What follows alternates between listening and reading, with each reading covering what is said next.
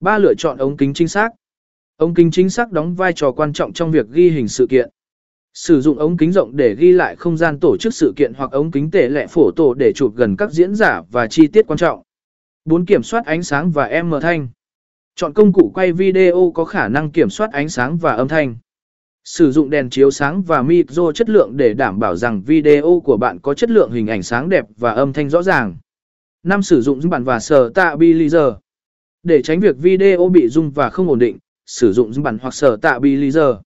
Công cụ này giúp giữ cho camera ổn định trong quá trình di chuyển, tạo ra video mượt mà và chuyên nghiệp.